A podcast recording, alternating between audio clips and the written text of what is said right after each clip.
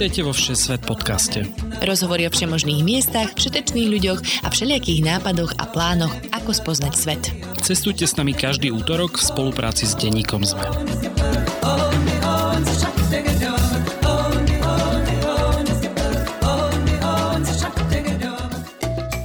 Ahojte cestovatelia a cestovateľky. Moje meno je Lukáš Onderčanin a vy počúvate novú epizódu Všesvet podcastu. Dnes sa vyberieme po stopách moreplavca Vasca de Gama do čias, kedy bolo Portugalsko námornou veľmocou. Cestovateľ, fotograf a sprievodca Zdenko Samorovský si vysníval, že navštívi všetky portugalské kolónie. No a medzi ne patrí africký Mozambik. Jedna z najchudobnejších afrických krajín, ktorá má však skrytý potenciál aj pre nadšených cestovateľov. Dnes sa preto na diálku pozrieme do miest, ktoré dýchajú kolonializmom, do národ národného parku, v ktorom vojna vyhubila takmer všetky zvieratá, no aj na kávové plantáže či na biele pláže.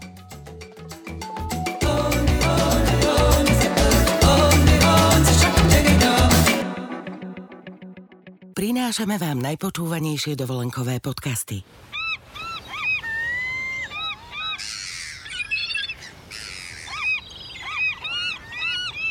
Celú diskusiu čajok kradnúcich lepeňák slovenským turistom si môžete vypočuť na svojej dovolenke. Na dovolenka.zme.sk nájdete poznávacie aj pobytové zájazdy, z ktorých si pre seba vyberiete ten najlepší. dovolenka.zme.sk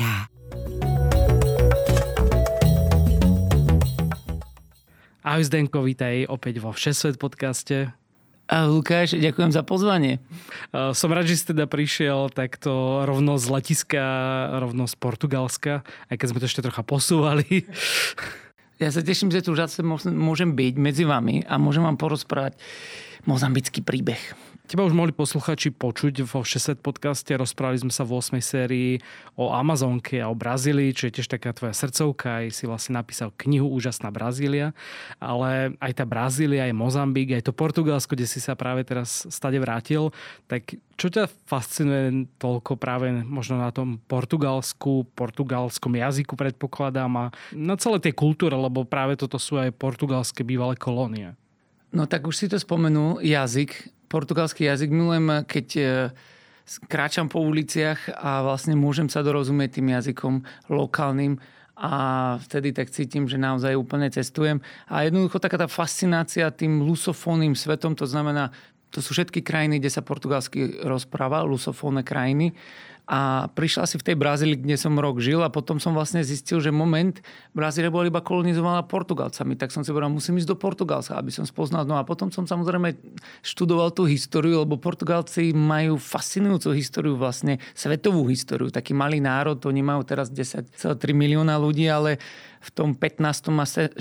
storočí, v tom období tej zlatej éry, dá sa povedať, tak dominovali svetovým moriam. Štyri kontinenty mali pod svojim palcom od Číny, Japonska, Brazílie a samozrejme aj ten východná, tá východná Afrika, ten Mozambik. A mňa dlho tak lákal ten Mozambik, že som si hovoril, na to, aby som úplne pochopil celý ten, ten, ten koncept toho ich veľkého portugalského impéria musím ísť do toho Mozambiku. Oni tak akože dopadli v podstate nie až tak dobre, keď to porovnáme možno s tými veľmocami, ktoré sú doteraz akože Británia, Francúzsko, že politicky veľmi silné, tak chudáci Portugalci sú takí, takí maličky, napriek tomu, že to naozaj bola asi že jedna z najväčších veľmocí na svete. No pravdu hovoríš, no a dá sa povedať, že potom je to aj cíti v tom portugalskom národe, takéto ich slovo saudade alebo saudade, cnieť sa za niečím veľkým, čo bolo a už nie je. Zmizlo to, dá sa povedať, pretože Mozambik mm, a vôbec všetky tie ich kolónie vlastnili alebo okupovali alebo boli súčasťou toho ich impéria do roku 1974. Čiže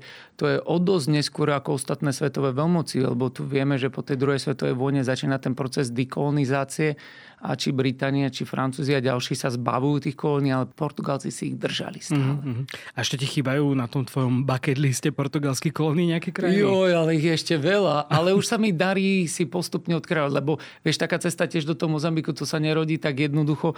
E, ja som tam chcel byť už dávno som sa tam chcel dostať, ale po nejakých 4 rokoch plánovania sa mi to... Lebo najprv som, že verím, s niekým pôjdem a každý to niekedy trošku odkladá a potom verím, idem sám a nebudem riešiť. Proste keď mám tú túžbu, tak urobím všetko preto, aby som sa tam dostal a 2020 sa mi to vlastne podarilo. Pretože podľa mňa Mozambik je taký kľúč k tomu pochopeniu. Tam sa vlastne stretávala Európa s tou Indiou a s tým Orientom. Hej, a som si povedal, tam musia byť rôzne vplyvy, kultúrne, tradície, jazyk, všetko toto, architektúra, tam to musí byť unikátne a, a všetko som to tam aj našiel presne tak, mm-hmm. ako som si to vysníval. A z, z afrických krajín ešte mal Portugalsko viaceré? Ja teda nemám úplne prehľad v týchto portugalských kolóniách. No ešte má Angolu, Mali mm. teda, dobre. Um, potom majú ostrovčeky svätého Tomáša, svätého Principa. E, potom tam mali Guinea-Bissau, No a nedávno som sa vrátil z Maroka, tam som bol teraz vo februári, zase po stopách Portugalska, lebo to bola prvá krajina v Afrike, ktorú sa snažili oni dobiť v tej rekonkviste. A aj sa im to podarilo na 300-400 rokov. Niektoré mesta mali pod svojim palcom špeciálne tie pobrežné mesta ako Mazagán a tak ďalej, tak ja som si toto išiel pozrieť aj tam do toho Maroka, aby som to zase tak pospájal mm, tie súvislosti. Mm. Dnes teda už, ako si aj naznačil, sa budeme rozprávať o tom Mozambiku, čo je vlastne krajina na tom východnom pobreží Afriky. Čo ťa možno mm, lákalo aj, bola to aj tá príroda, alebo primárne teda tá kultúra? Primárne ma lákalo mesto Ila du Mozambik, lebo to bolo 400 rokov hlavným mestom, dá sa povedať, toho Mozambiku. A som si povedal, ja rád tak cestujem po stopách Vasca de Gama, už som bol na viacerých miestach, kde on bol, bol som v Indii, kde, kde zomrel, v kostole, kde bol pochovaný, teraz som sa vrátil z Lisabonu, kde jeho telo je, alebo ten sarkofag. A som si hovoril, no keď Vasco de Gama sa plavil do tej Indie 1498, tak vlastne zastavil na tom ostrove, e, dnes sa volá Ila du Mozambik a tam bol vládca, ktorý sa volal Ilia Mozambik a on to vlastne nazval, e, že Mozambik, ale to je meno jedného vládcu. Mm-hmm. A mhm. potom sa ďalší tí moreplavci a kapitáni, dá sa povedať, tí, my ich nazývame vicekráli Indie, tak postupne sa rozhodli, že potrebujeme na tomto bode mať oporné nejaké, nejakú základňu, odkiaľ budeme vyrážať. A potom z Mozambiku sa stal centrom, odkiaľ Portugalci vyvážali zlato, slonovinu, nejaké koreniny a potom hlavne aj neskôr otrokov v 19. storočí. Mm. Ono je to vlastne aj pomerne veľká krajina, čo som pozeral, to pobrežie má viac ako 2000 km, takže asi tam není úplne ani jednoduché také, že cestovať a presúvať sa cez tie väčšie vzdialenosti. No to nebolo, bolo to veľmi vyčerpávajúce. Musím povedať, ako, využil som lietadlo, som letel z Maputa do Iladu Mozambika alebo blízko takého mesta, ale potom som išiel všetko tými ich lokálnymi šapas, to sú také minivany, a tam je to veľmi zaujímavé, pretože si predstav, ten minimán, kde tu u nás v Európe alebo na Slovensku by sme dali nejakých, povedzme, že 10 ľudí sa tam sadne, že každý má svoj komfort a svoju tú intimnú zónu. A ja si doteraz tak pamätám, som videl tam nejaké miesto, tak som si sadol a vrem, no, tak ešte možno dvaja ľudia a je to hotové. Tieže 20 sme sa tam museli natlačiť a, a sedieť a tam som si hovoril, že ja slepec, z moje európske oči ho vôbec nevideli to miesto, že ho je tu ešte veľa. Ja som bol naučený, že proste máš okolo seba nejaký priestor a tam to bolo dosť silné, lebo naozaj tam boli takí mladí chlapci, konduktori sa volali a oni zbierajú tie peniaze a si hovorím, on má 15 rokov, prvé fúziky pomaly mu vyrašili a on tam rozhodoval, kto si sadne a kto nie. A doteraz vidím tú ženu s dieťaťom, čo tak sa opýtal, že či im môže dať nejakú zľavu, lepšiu cenu. A ináč 90 kilometrov som platil 2 eurá. Ale, ale to bolo veľmi veľa pre mhm. tých ľudí. Je to krajina, ktorá je možno vhodná skôr pre takých skúsenejších cestovateľov, že musíš alebo odporúčaš mať ľuďom, ktorí sa tam rozhodnú ísť možno niečo nacestované? Určite by som odporúčal už ľuďom, ktorí niečo prešli, aby tam išli, lebo nebolo to jednoduché cestovanie tam. Naozaj angličtina, v tých lokalitách, kde som sa ja pohyboval málo, jasné v Mapute, v hlavnom meste a ešte kúsok od Maputa, kúsok znamená 7 hodín a tým, tým minibusom, tak e, to je miesto Tofo, také plážové, kde chodia ľudia z Juhoafrickej republiky, tak e, anglicky sa tam človek dorozumie, ale potom, ak si chce človek tak, prezrieť tú krajinu, No bez znalosti portugalčiny to môže byť také challenging, si myslím, že je to výzva. Mhm. Ale ja mám výzvy rád a preto som sa tam aj rozhodol ísť, ale tá krajina má obrovský potenciál v rámci turistického ruchu a tie pamiatky, ktoré sú tam a tie národné parky, tá história, tí ľudia, akí sú fascinujúci, tiež taký, mne to prišlo taký taký mix, ako keby som bol v Brazílii, som sa cítil len o 50 rokov dozadu Brazília. Uh-huh. Že ešte sa to iba bude rozvíjať asi. Áno, aj nádherné pláže a vlastne som ich mal sám pre seba e, kraba, keď, keby sa budeme náhodou baviť o jedle, tak na tej pláži doteraz mám zážitok, že som prišiel a predávali tam kraby a ryby a tak ja som si vybral 5 krabov a zaplatil som za to 3 eurá a vrem, no ja mám čerstvých krabov, čo s nimi. Tak som išiel na Mercado, trh a tam som e, nejakého chlapca zavolal, poď, poď, poď ku mne, por favor. A vrem, e, kde to je nejaký šéf, kde to je kuzíňa, kde je tu kuchárka tak ma zaviedol k nej. Je som povedal, mám tu 5 krabov, že či mi ich vieš pripraviť. A ona také, že dobre, že viem, ale potrebujem na to tieto ingrediencie. Kokosový orech, cibulo, vieš, začala mi to tam vymenovať. Ja varím, dobre chlapče, toho chlapca, čo som tam zobral, varím, poď, prejdeme celý trh spolu, ty mi poukážeš, kde sa to dá nakúpiť, ak sme chodili. Ja som všetko nakúpil, donesol tam a ona to prichystala a za 5 eur som mal obed, som pozval toho chlapca, ešte ďalší sa k nám pridávajú, tak poďte, dajte si. A oni jedli, ak... no chutilo im, no.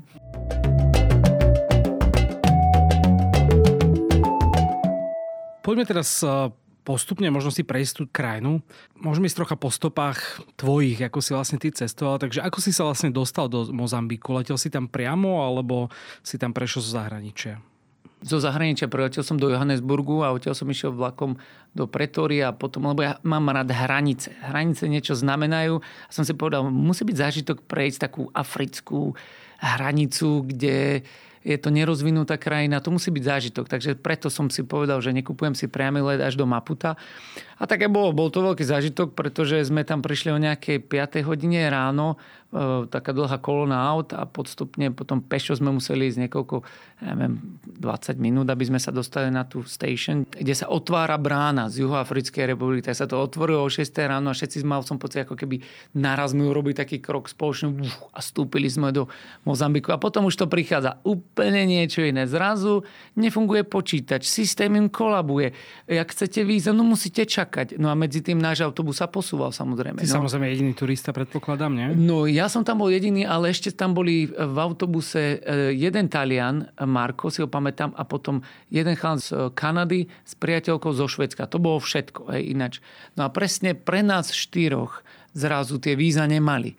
Hej, ten systém im tam kolaboval, ten, ten Marko, ten už bol taký nervózny. A ja som síce mal víza dopredu vybavené ale vrajím kolaboval systém. Ja osobne si myslím, že ako keby čakali, že im tam dáme nejaké peniaze asi. Nechcem ich takto obviňovať, ale potom som to videl, lebo keď sa to nakoniec podarilo po troch hodinách a náš autobus, čo sme mali zaplatenú cestu až do Maputa, tak okolo nás prebehol, tak sme prešli tie hranice a hneď som išiel zjednávať tu, ten šapas, sa to volá ten minivan a tam to prichádza. Naskočíme do toho autobusu, 20 sme sa tam zmestili a zase sme prešli 10 minút a už náš policajt zastavil. A už iba ten pán šofer tak v ruke držal, vieš, takých tých zatočených, v Mozambiku majú metikajš sa to volá, to je ich lokálna mena a iba im tak dal cez okienko peniaze policajtov. Išli sme ďalej, po 20 minút ďalší policajti zastavili. A ten dával im peniaze a on už, nie, nie, nie, pozeral sa, koľko je von z autobusu, papiere, ukáž všetko začal to tam ako keby riešiť tie financie a musel sa vrátiť sa do autobusu a dať im viac peniazy. A toto sme zažili trikrát v priebehu no, hodinky. Uh-huh. No a potom sa stal krásny zážitok, že tie ženy vnútri v tom autobuse začali spievať. Nádherne začali spievať ten africký nejaký jazyk. Ja by som ti to možno aj pustil. Uh, ako to asi vyzerá, taký, taký spev v uh, lokálnej šape.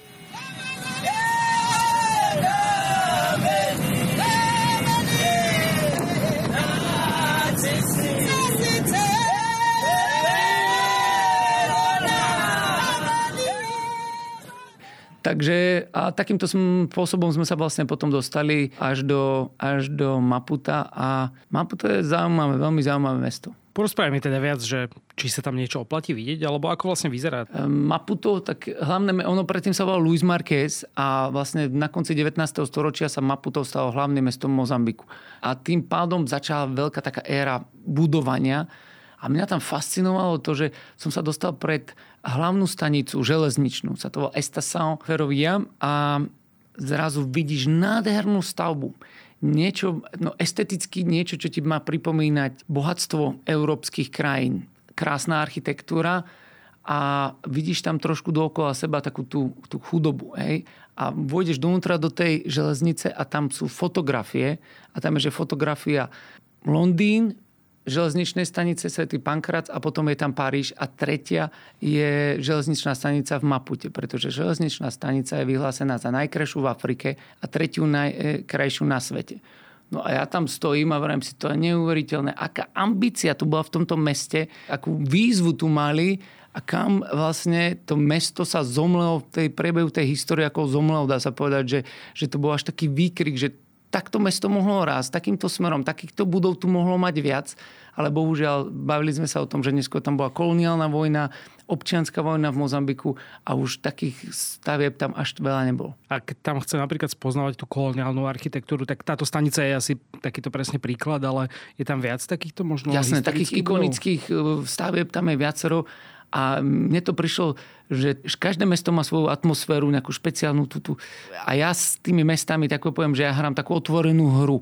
Hej, že no ukáž sa, hej, bez make-upu, ukáž sa ty mesto také, že aké si, či špinavé. A toto mapu to asi je presne také, nie? Také, že... hej, že vidíš tie koloniálne budovy, že 1906, víš, ah, krásne, to mohlo byť taký Grand Hotel. A teraz je to rozpadnuté, opadáva obmietka okna. To teraz si pamätám, som fotil na také hlavnej ulici, tam eh, Rua Independencie, ako nezávislosť, ulica nezávislosti. A taký mladý chlapec išiel ko mňa iba zakrčal. Tudo isso construiu Portugal. Toto všetko vybudoval Portugalsko. Mozambik na tej náda. Mozambik nič nemá. Vrem, že jakže nemá? No má ľudí, má potenciál aspoň taký v tých a on e, kričal no, no, no a odišiel preč. A toto ako keby tam je cítiť, že veľa tam sa vybudovalo počas tých čas uh, Portugalska. Krásne, také, ja som si hovoril, toto by mohla byť nádherná tu kaviareň, vieš, také tie koloniálne stĺpy, uh, budova ako v Portugalsku, v Lisabone niekde, len sa rozpadá. Uh-huh. A keď si už aj toto spomínal, tak ja neviem, či sa to dá tak nazvať, ale sú ľudia možno takí nostalgickí až za tým, akože on to neznie úplne dobre, lebo samozrejme bol tam obchod s otrokmi a podobne, ale že keď to vnímajú tak, že sa práve počas toho kolonializmu, ktorý trval dosť dlho, veľa vybudovalo, že sú takí nostalgickí za tými dobami, že si hovoria, že vtedy sa aspoň niečo dialo, alebo... Mm, môže byť, že niekto môže mať takú nostalgiu za tými časmi, že keď možno sa viac budovalo, aj keď si myslím, že osobne tí ľudia sú radi, že sú súčasťou Mozambiku, nezávislom Mozambiku. Nezachytil som žiadne také nálady s ľuďmi, ktorými som sa bavil, že by bolo lepšie byť súčasťou Portugalska. Oni sú hrdí, že sú Mozambičania. Skôr je, mne to prišlo taká tá nostalgia za tým, že aké to mesto môže byť, aký má sebe potenciál, koľko krásnych budov tam lebo to bolo také kontrasty. Vieš, že som ušiel do pekného parku, tú rundu sa to bola taký park krásny, ako botanická záhrada, tam bola rovno svadba, taká energia, dobre, tie africké tance tam boli a potom som sa iba otočil a zase koloniálna budova, ktorá sa rozpadá a tam bol nejaký bezdomoc, čo si tam pral prádlo a varil si tam akorát niečo. A takýchto pohľadov je stále vlastne veľmi veľa. Sadol som si do jednej kaviarne, to sa volalo Centrum Mozambicano, tiež to bolo vybudované Portugalčanmi a e, popíjal som tam portugalskú kávu, tak som si hovoril, aká zvláštna vec, že Mozambik, keď získal nezávislosť 1974, tak vyhnal všetkých Portugalcov odtiaľ. 300 tisíc ľudí až 400 tisíc Portugalcov muselo odtiaľ odísť. No ale stále si tam a popíjaš si kávu Nikola, ktorá pochádza z Portugalska. Čiže tie väzby sa nepretrhli. Je to mesto, kde sa možno oplatí zostať viac dní, alebo pokiaľ cestujete po Mozambiku, tak eh, toto je taká prestupná zastávka a radšej sa vyberiete možno už mimo mesta? si myslím, že také dva dní určite na hlavné mesto sa oplatí. Ono tam je zvláštne to, že ty sa tam môžeš cítiť trošku ako doma, lebo tam po 74. bol predstavený komunizmus, čiže tam je veľa socialistických budov, fakt, že paneláky také podobné, aj tá architektúra socializmu tam je, lebo potom vlastne začalo znárodňovanie majetkov a prenasledovaní boli náčelníci a taký pocit som presne mal vlastne pri soche toho prvého mozambického prezidenta Samora Mašela na jednom takom námestí. Stojí obrovská jeho socha s prstom hore. To dostal z Severnej Kóre dar od nejakého toho ich Kim Chong-jonga. A tak som si hovoril, že aké zvláštne, také zmiešané pocity mám, že tu je človek, ktorý vlastne získal pre Mozambik nezávislosť, ale jedna z prvých vecí potom bola, že všetko znárodnil, všetky ten priemysel prenasledoval náčelníkov a tak ďalej a potom za jeho éry vznikla občianská vojna, ktorá tam trvala ďalších 12 rokov. Takže človek má také zmiešané pocity, keď stojí pri tej soche, aspoň teda ja som mal. Mm-hmm. K tej občianskej vojne sa ešte potom neskôr dostaneme, lebo to asi dosť definovalo aj to, ako dneska Mozambik vyzerá. Ale ten Maputo je tak vlastne úplne na tom južnom cípe tej krajiny. Bol si aj tam južnejšie? Tam je jeden z národných parkov, alebo si sa vybral už potom smerom na sever? ja už som teda putoval hlavne na sever, lebo taký ten môj hlavný cieľ bol Iladu Mozambik, čiže mm-hmm. ja som išiel Iladu Mozambik a potom Národný park Gorongoza a potom som išiel po pri plážach smerom zase naspäť do Maputa. Mm-hmm. Ja som ešte našiel typy, že vlastne úplne na tom najjužnejšom cipe krajiny je také mesto, že Ponta do Ouro neviem, čo vyslovím dobre, ale... Dobre ho vysvetliť. Ponta de Oro ako keby zlaté pobrežie, lebo tam sa aj chodí sa tam kúpať, lebo Mozambik má, ako sme sa bavili, 2000 km nádherných pláží pieskových. Viem, že oni s delfínmi sa tam dajú, sa dá potápať. Hej, presne to som našiel, že toto je vraj miesto, kde sa dá že plávať s delfínmi a aj dokonca veľryby pozorovať, takže... Ono je práve táto časť je ináč veľmi aj dobre rozvinutá, pretože tam sú tie hranice s Juhoafrickou republikou, takže veľa ľudí odtiaľ tam chodí. Aj keď stále mám pocit, že málo. Ja som mal pocit, že na to, čo tá krajina má, tak e, som stretol veľmi málo cudzincov. Mm-hmm. Zrátal by som ich na prstoch jednej ruky. Ale určite tam chodia. Poďme teda smerom na sever. Ako si sa dostal z mesta, už si spomínal troška tú dopravu, až k tej logistike samotnej sa dostaneme trocha neskôr, ale kam vlastne smerovali tvoje ďalšie kroky? No potom, aby som sa dostal na ostrov Iladu Mozambik, to som nechcel ísť, lebo to je možno asi 2500 km, ak nie viac, takže to som išiel letecky do Nampuli a to je už nejakých asi iba 150 km od Iladu Mozambik a tam som vystúpil a dá sa povedať, že celkom rýchlo som si našiel nejakú šapu, oni ťa hneď snažia sa tak presvedčiť tí domáci, odchytiť, mhm. odchytiť. musí si z letiska zobrať taxík, tak som povedal, že nechcem, že chcem ísť na Estasaudu šapa, sa to volá, je miesto, kde sú tie šapy, tie e, minivany. Ale on, kde chceš ísť? Ja do Mozambiku, ja ťa tam zoberiem za 100 dolárov, mm-hmm. budeš mať sám luxus v, v, v taxíku. Nie? A, no musí človek tak byť rázný, že nie. Hej, že keď, ma, keď tak má vysať tu a ja si zoberiem nejaký iný, tak on ma tam vysadil pri tých šapas nakoniec a už potom som si zohnal spoj bez problémov, dá sa povedať, za nejaké 3 hodiny som sa dostal s týmto minimánom na Ilha du Mozambique. Tak poďme na toto, to je tvoje evidentne obľúbené miesto v tejto krajine. Je to teda také koloniálne mestečko, predpokladám, na takom ostrove alebo polostrove? No, ostrove, lebo vieš, pre mňa zbožňujem Portugalsko a Lisabon sa mi veľmi páči a som si povedal, že práve tento Iladu Mozambik to je taký tropický Lisabon, čiže som si povedal, to musím vidieť a je to úplne úžasné, že dookola teba je Indický oceán a ty tam vidíš koloniálne kostolíky a budovy z Portugalska. Fakt sa cítiš, ako keby som bol niekde v Portugalsku, v Lisabone. No ale tá atmosféra je to mesto, to má, alebo ten ostrovček 3,6 km na dĺžku. Že pomerne maličké, akože keď sa mm. človek pozrie na to. Malinké, malinké to je. A na, na šírku neviem, či to nemá iba 1 km. Uh-huh. Naozaj malinké, to, si, to sme prešli za No bol som tam 4 dní, ale, ale veľakrát som to prešiel hore do na bicykli, som to chodil a tá atmosféra. Ráno si, ja si pristanem jedenkrát ráno na cestovaní, lebo ja chcem vidieť presne to, že ako sa mesto prebúda. Hej, si hovorím, človek, no ako poznáš vlastné mesto, keď nevieš, ako to mesto stáva? Že čo robia ráno ľudia? Hej, tí, čo idú do školy, tí, čo otvárajú obchody a tak ďalej. Tak som na bajku ráno chodil, som si požičal v takom hoteli tam bajk a chodil som to pozrieť. A zrazu Videl som z lode, ako prichádzajú um, prví rybári naložení s rybami, krevetami. Vieš, potom som videl chlapcov, ktorí šli do školy. Uh, videl som ďalšieho človeka, ktorý šiel dojiť kozu. Proste, a to mesto je rozdelené, sa volá Makuty. To je mesto, ktoré je, dá sa povedať, len také zlepené z takých budov s palmovými strechami. Uh-huh a potom je tam to tzv. kamenné mesto, ktoré vybudovali Portugalci, kde sú kostoly, kde je socha Vasca de Gama, kde je hlavná pevnosť. Tá fortaleza bola neskutočný zážitok byť sám v takej pevnosti s takou históriou 450 ročnou a nikde ani nohy a ja sám. Ale je to také asi z tých turistickejších miest Mozambiku, že keď turisti tam niekedy zavítajú, tak práve sem? No ale bavíme sa o turistoch dvoch. Mm-hmm. Dobre? Čiže okay. ja, som, ja som mal celú pevnú sám a potom ešte jedného jediného človeka, ktorého som stretol na ostrove Iladu Mozambik, bol Carlos. To bol uh, Portugálec žijúci v Luxembursku, ktorý na motorke prešiel veľkú časť Afriky a má celkom taký k tomu vzťah, iba to doplním, pretože myslím, že je to zvláštne, že jeho otec žil v Angole, keď prišla tá tá občianská vojna v 74. bol kamionista a on povedal mi takú vetu, že keď môj otec videl, že motorkára, ktorý v jednej ruke držal mačetu a v druhej oceknutú ruku, tak si povedal, že asi je čas, aby sme odtiaľ to odišli. Mm-hmm. Tak vtedy vlastne odišli a on teraz sa išiel pozrieť do tých krajín ako Mozambik, tak ako ja. A vidno aj v tomto meste možno, poprvé možno aj následky tých portugalských výbojov, neviem, čiže na tej pevnosti, ale potom aj následky tej občanskej vojny. Alebo to je skôr mm. tak možno zachovanejšie to mesto? Skôr je to také zabudnutý, taká zabudnutá perla, by som povedal, tej portugalskej architektúry. Veľa tých domov bol veľmi v zlom stave, lebo ako hovorím, na konci 19.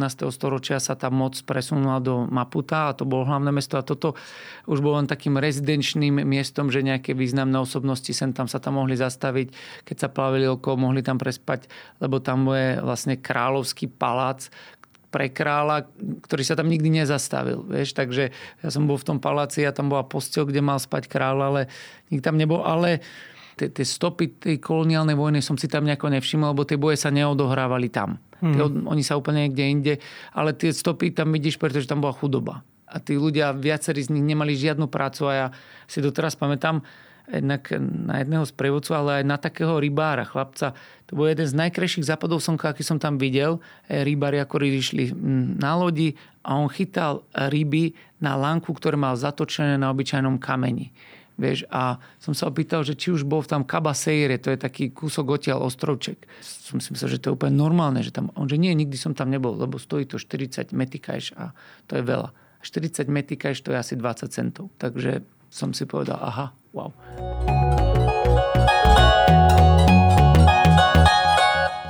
Aj v dnešnej epizóde ďakujeme všetkým našim Patreonom, najmä ambasádorkám a ambasádorom Vierke, Bráňovi, Michalovi, Filipovi, Radovanovi, Ivanovi, Michalovi s Jankou, Mariani a Majke.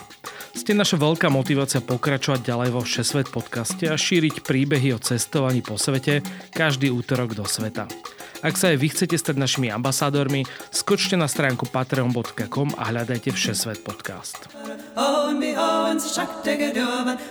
Zostaňme ešte vlastne na tom mozambickom pobreží a poďme sa ešte pozrieť do mesta Tofo, ktoré už si tak okrajovo spomínal, že to je dokonca aj raj pre potápačov. Bol si sa aj potápať? Nebol som sa potápať, lebo špeciálne keď som bol v Tofo, tak uh, neviem, či som chytil tam nejakú africkú, nejakú horúčku, alebo ako to nazvať. Afrického démona.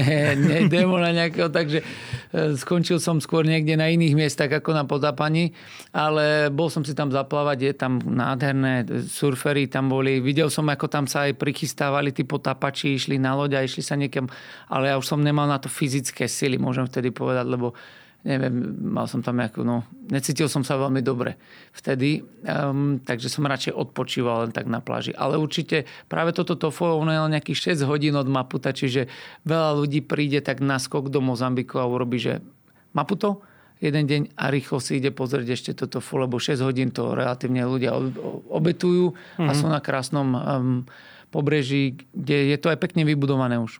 Že to také ako keby, že rezorty by si to nazval? Áno, no, rezorty, mali to tam v rukách, nejakí Nemci to tam mali, Angličania to tam mali, veľmi pekne to vyzerá, vieš, také modernejšie, že nejaké také bungalový mm-hmm. z mhm. dreva, nejaká pláž vedľa toho, večer zasvietené nejaké lampáše, ponúkajú nejakú jogu a takéto vecičky.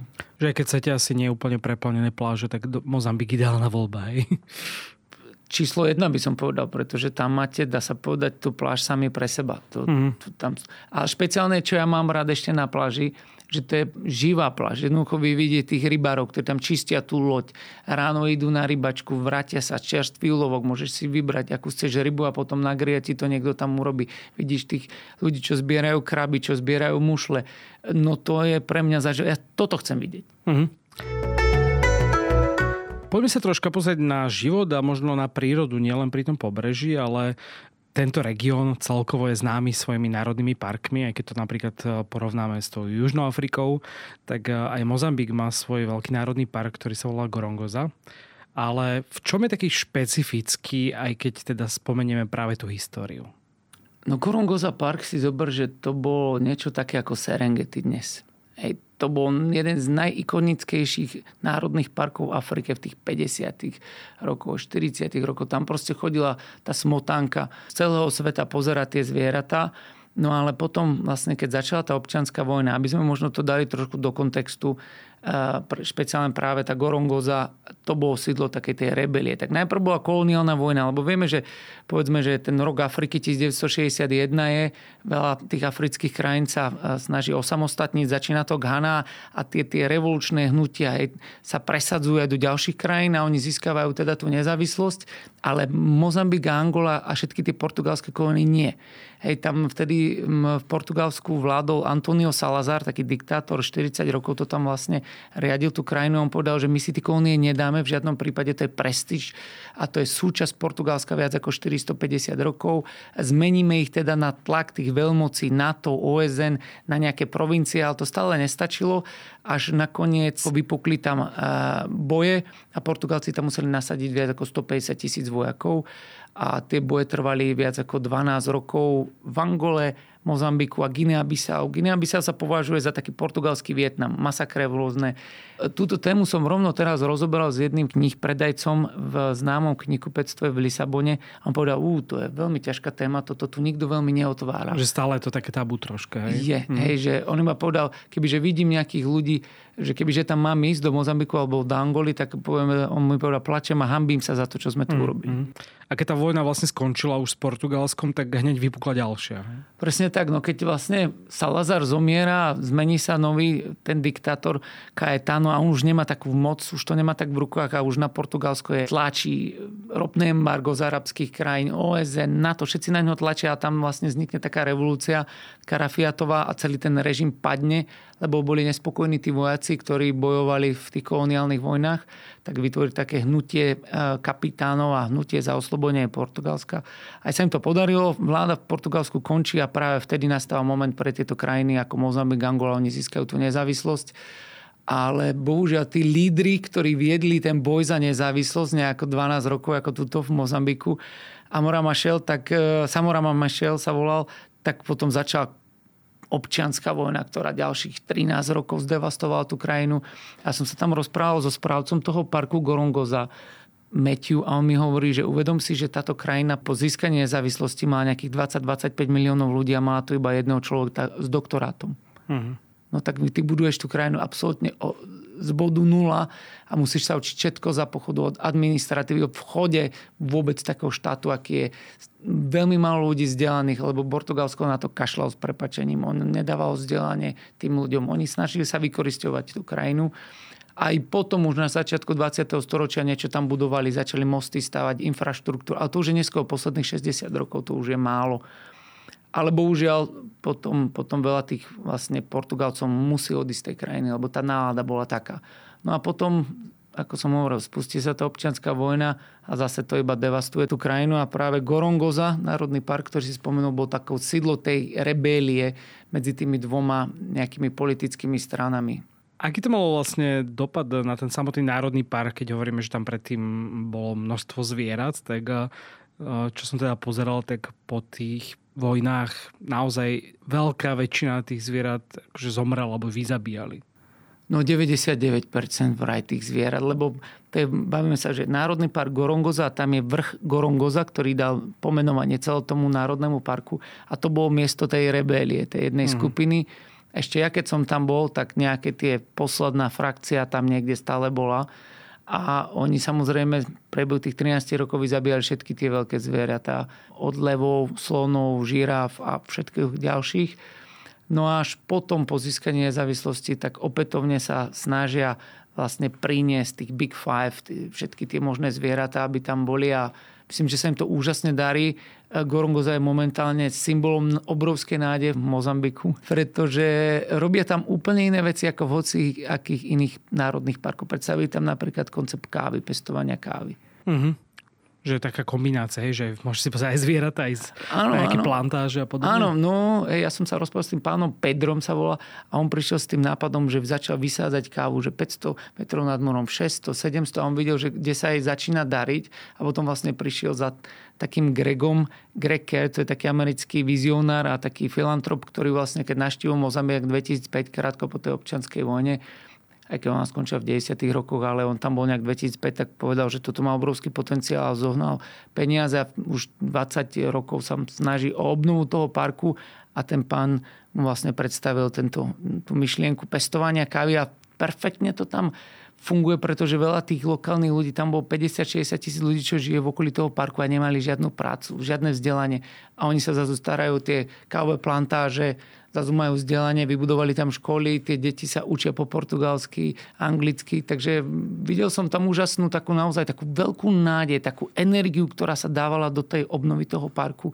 Nielen, že tie zvieratá sa vykupujú z rôznych parkov po svete, špeciálne afrických parkov a sú tam, ale aj, aj to, že tí ľudia sa majú tam lepšie už. Uh-huh. Vieš si tam už aj teraz normálne zaplatiť nejakú túr a ísť sa pozrieť do toho parku a vidieť tam neviem, jasné, napríklad jasné, levy jasné, a jasné. Ja som, ich, hej, ja som tam bol vlastne súčasťou takej návštevy oficiálnej aj s írskou veľvyslankyňou a my sme išli cez ten park a tam boli s nami, ako hovorím, ten riaditeľ parku a tak ďalej. Oni nám ukazovali, vieš, videli sme levov a bivolov a žirafy a kopec ďalších zvieratov. Vodného zverstva tam majú veľmi veľa. Takže som si hovoril, wow, toto je naozaj úžasný, úžasný park, e, ktorý treba vidieť a zároveň mne sa páčil aj ten koncept, že som videl tých lokálnych ľudí, ako tam žijú.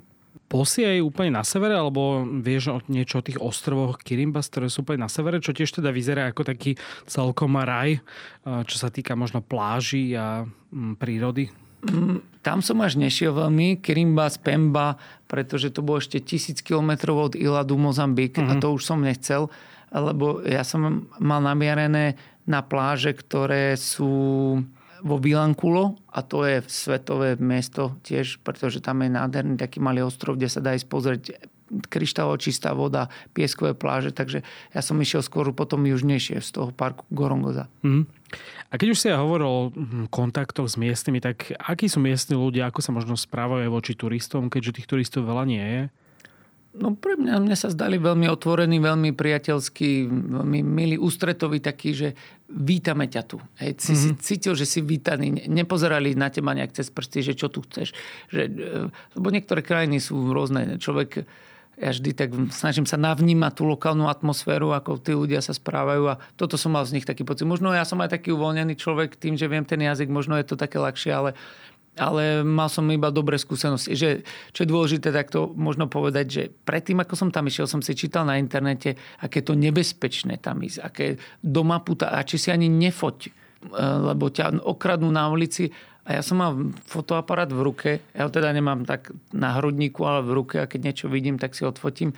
A za celý čas ja som sa nebal o fotoaparát, nebal som sa o seba, o bezpečnosť vôbec. Hm, asi aj tá situácia tam postupne zlepšuje, nie? keďže hovorí, že možno aj tých turistov trocha pribúda, tá krajina má potenciál, tak možno to bude hey, no, len myslím si, že dole na tom Mapute to je lepšie, ale keď ideš severnejšie, tak tam naozaj nestretneš nejak veľmi veľa turistov.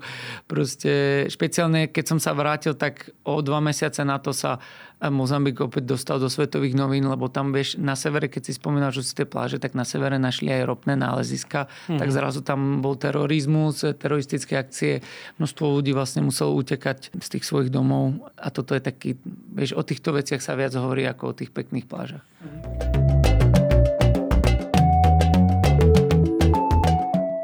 Tu sme tak plynulo vlastne prešli do kapitoly logistike, keďže sa rozprávame o bezpečnosti, ale ešte začneme možno tou dopravou. Ty už si spomínal tú miestnu dopravu. Existujú tam teda aj vnútroštátne lety. Je to pomerne jednoduché z hľadiska toho, akože nájsť si let a mm, presúvať sa po tej krajine nie je také jednoduché, ale No, lietadlom určite by som si to možno viacej, už by som si to zjednodušil, lebo ja som si povedal, dobre, pôjdem tou lokálnou dopravou, ale to bolo extrémne vyčerpávajúce, pretože si predstavuješ tam 35 až 40 stupňové teploty a v tých, tých minivanoch oni proste nezastavujú len tak hoci kde. Tam si pamätám, že jedna pani sa takmer pocikala, lebo proste nezastavujeme, ideme. Proste to, to ideš aj 8 hodín a je to strašne vyčerpajúce, že ty nemáš žiadny priestor. Telo na telo to je, proste dotýkate sa všetci. Do, podobnou tam boli vreca s uhlím, sliepky za nami kotkodákajú. Čiže bolo to veľmi vyčerpávajúce, ale určite sú tie iné spôsoby, dá sa ísť letecky, tak ako ja som išiel a to si myslím, že to by bolo super viac tam do tej krajiny zakomponovať si tie lety. Existujú aj nejaké vlaky napríklad? Alebo... Vlaky existujú, ale dole na juhu mm-hmm. vlastne bola možnosť ísť z Juhafrickej republiky na hranicu Mozambiku s vlakom do Garcia Resanu, ale ja som to chcel urobiť, ale v rámci času mi to nevychádzalo veľmi, lebo vraj tam sa čaká dve hodiny a 4, ja neviem čo, tak som si povedal, možno druhý raz, keď sa vrátim. Ale čo by som chcel? Na severe Mozambiku trošku, od toho Iladu Mozambik, od toho ostrova možno 500 kilometrov, tam sa nachádza nejaká vlaková stanica, ktorá ide až do Malavy. A to by som si chcel dať, lebo tam už je potom to jazero, tam sa dá na tom jazere ísť potom vlastne loďou s nejakým anglickým párnikom, čo môže byť zaujímavé. Mm-hmm. A nevieš, či napríklad tam letí medzi Madagaskarom a Mozambikom, keďže to je tak, nehovorím, že blízko, ale akože relatívne blízko, dostal, akože kopíruje ten terén a najbližšie, čo môže byť je Ale bavíme sa tu jednej z najchudobnejších krajín v Afrike, takže také lety som tam nejak nevidel. Na potike možno. Ja som videl hej, na potike, alebo preplávať sa to dá, môžeme vyskúšať. Ale, ale videl som tie lety, tie, čo som mal ja, veš, do takých nejakých väčších miest. Mm-hmm. To tam mali, ale to bolo iba no Maputo, do toho Vilankula bol ešte let. Tie lety tam stali, možno ak by to zaujímalo posluchačov, nejakých 100 dolárov sa dalo preletieť niekam e, v rámci tej krajiny, čo relatívne sa dalo ešte. Uh-huh. Aké to s ubytovaním? Dá sa niečo tam dopredu dohodnúť, alebo vždy to je také, že ad hoc niečo rieši na mieste? Tak ak, možno ja poviem, ako to robím. Ja si vždy nájdem ubytovanie v tom prvom meste, ktoré naštívim na 1-2 dní a potom už taký freestyle, že som zvedavý, ako na mňa bude tá krajina pôsobiť, ako mesto bude na mňa pôsobiť a potom, lebo nejeden si hovorím, že chcem tu ostať dlhšie a zabukuješ si to na dva dní, možno nebude a tak ďalej, takže v tomto určite sa dá. Mapu to má veľa, ja som tam bol v nejakom obyčajnom takom hoteli, ale jednoducho tam sú aj pekné, veľmi, veľmi také pekné hotely, sú tam moderné. To mapu to už sa bavíme, že má ten potenciál prijať viac návštevníkov. Čím ideš vyššie do tých severnejších miest, tak e, tým je to možno horšie, ale to sa bavíme o vnútrozemí. Ak chceš ísť na to pobrežie, užiť si more, tak podľa mňa nájdeš takmer všade nádherné ubytovanie. Asi davy turistov tiež teda. Ne, nehrozí úplne, že bolo všetko vybukované. Nie, to nepotrebuješ mať dopredu podľa mňa, ale je jasné, že si urobíš do také krajiny, si musíš robiť prieskum, kde vlastne ideš, čo ideš. Mm-hmm.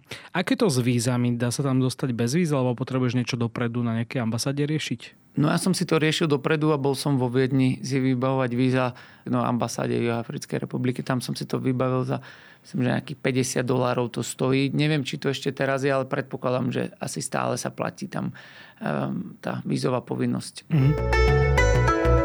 Poďme na našu tiež veľmi obľúbenú rubriku Jedlo a nápoje a gastronómia miestna.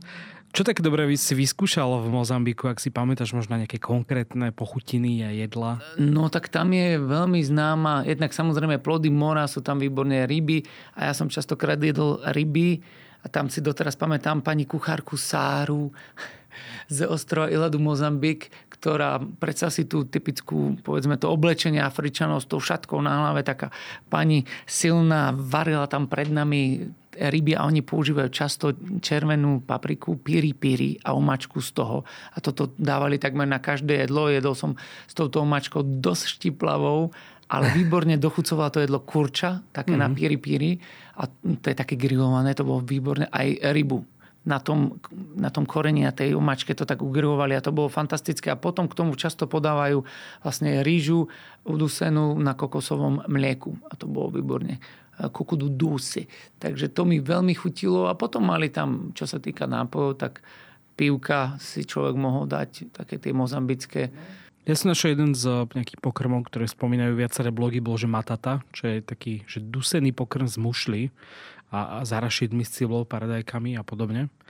Takže to tiež teda asi je nejaké typické v niektorých No určite regiónoch. to je typické, pretože oni najviac vyvážajú tie orechy, ktoré si spomínal, kešu orechy. A, mm-hmm. uh, takže to je veľmi jeden z hlavných exportných tovarov, takže veľmi krát sa to mieša s tým kokosovým mliekom a to je taká výborná kombinácia, aby, aby to vlastne tie chute naše pozdvihlo.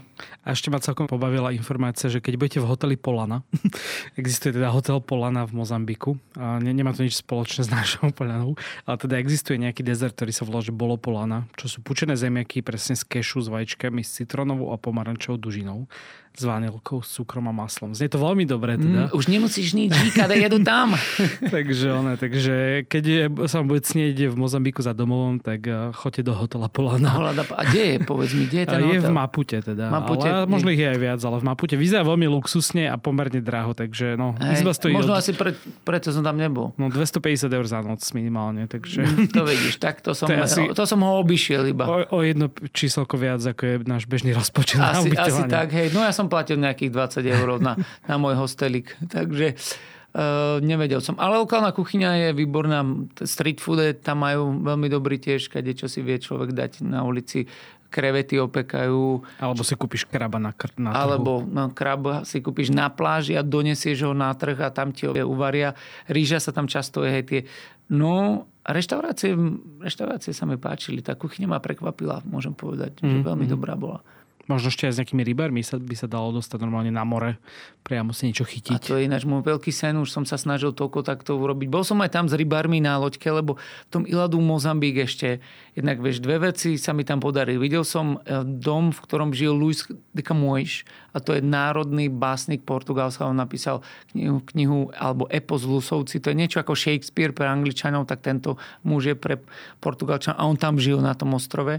A potom sa mi podarilo ísť s rybármi na ich lodi na ďalší ostrov Cabaseira. Takže to som tam bol súčasť, debatoval s nimi, ukazovali mi pevno, sme si pozreli z boku nejaké úlovky ryb malie, potom to tam išli piec, takže sme si dali tam tie lokálne ryby a to bola pecko, to, to bol zážitok. Ja mám rád ľudí najviac na svete, keď cestujem a keď môžem s nimi podebatiť a vôbec byť v ich prítomnosti, tak to je tá interakcia s domácimi sa mi veľmi páči. Mhm.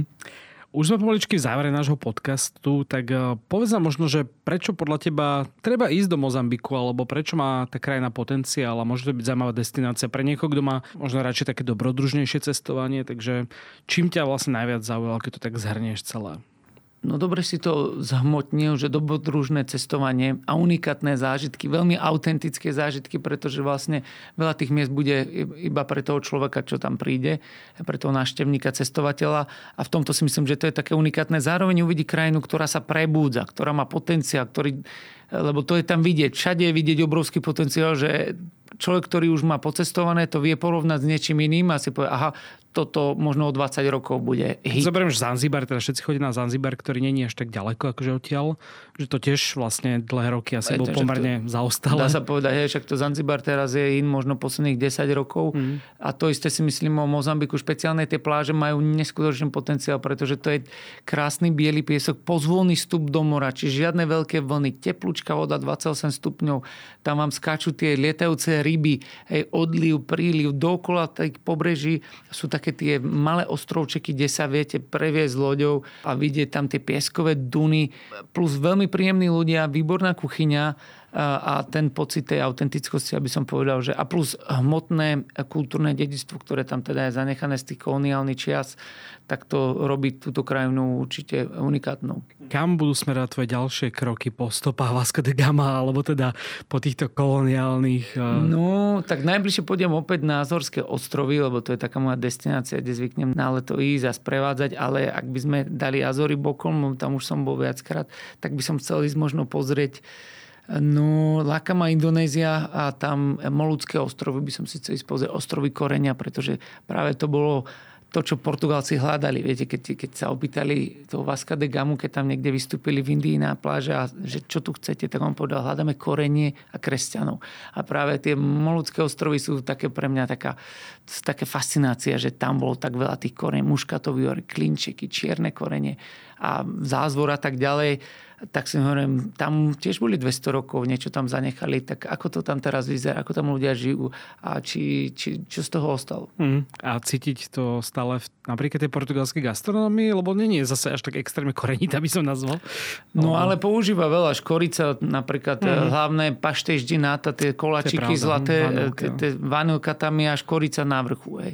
No potom máš tiež kávu. Portugalci sú významným vlastne eh, no, v rámci pití kávy, ale hlavne oni prispeli k tomu, že ten export kávy vo svete je veľmi Mm. silný. Hej. Lebo to doviezli tú kávu do Brazílie. Ale ma pobavil nedávno taký vtip, že zaujímavé, že Briti strávili staročia hľadaním korenia a teraz ho odmietajú používať.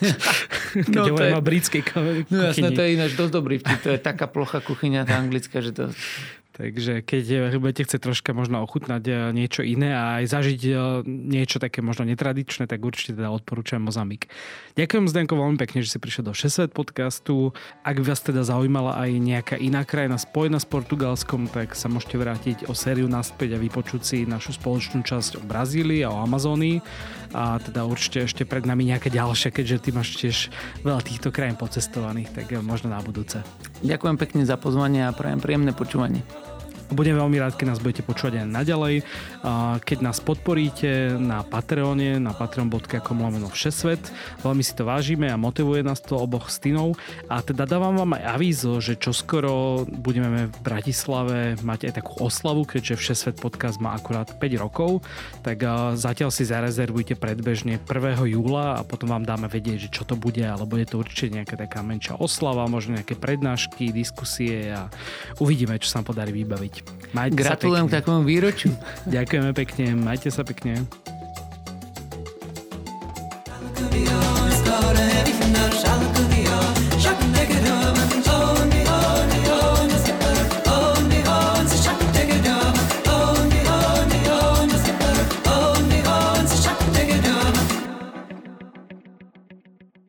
Prinášame vám najpočúvanejšie dovolenkové podcasty.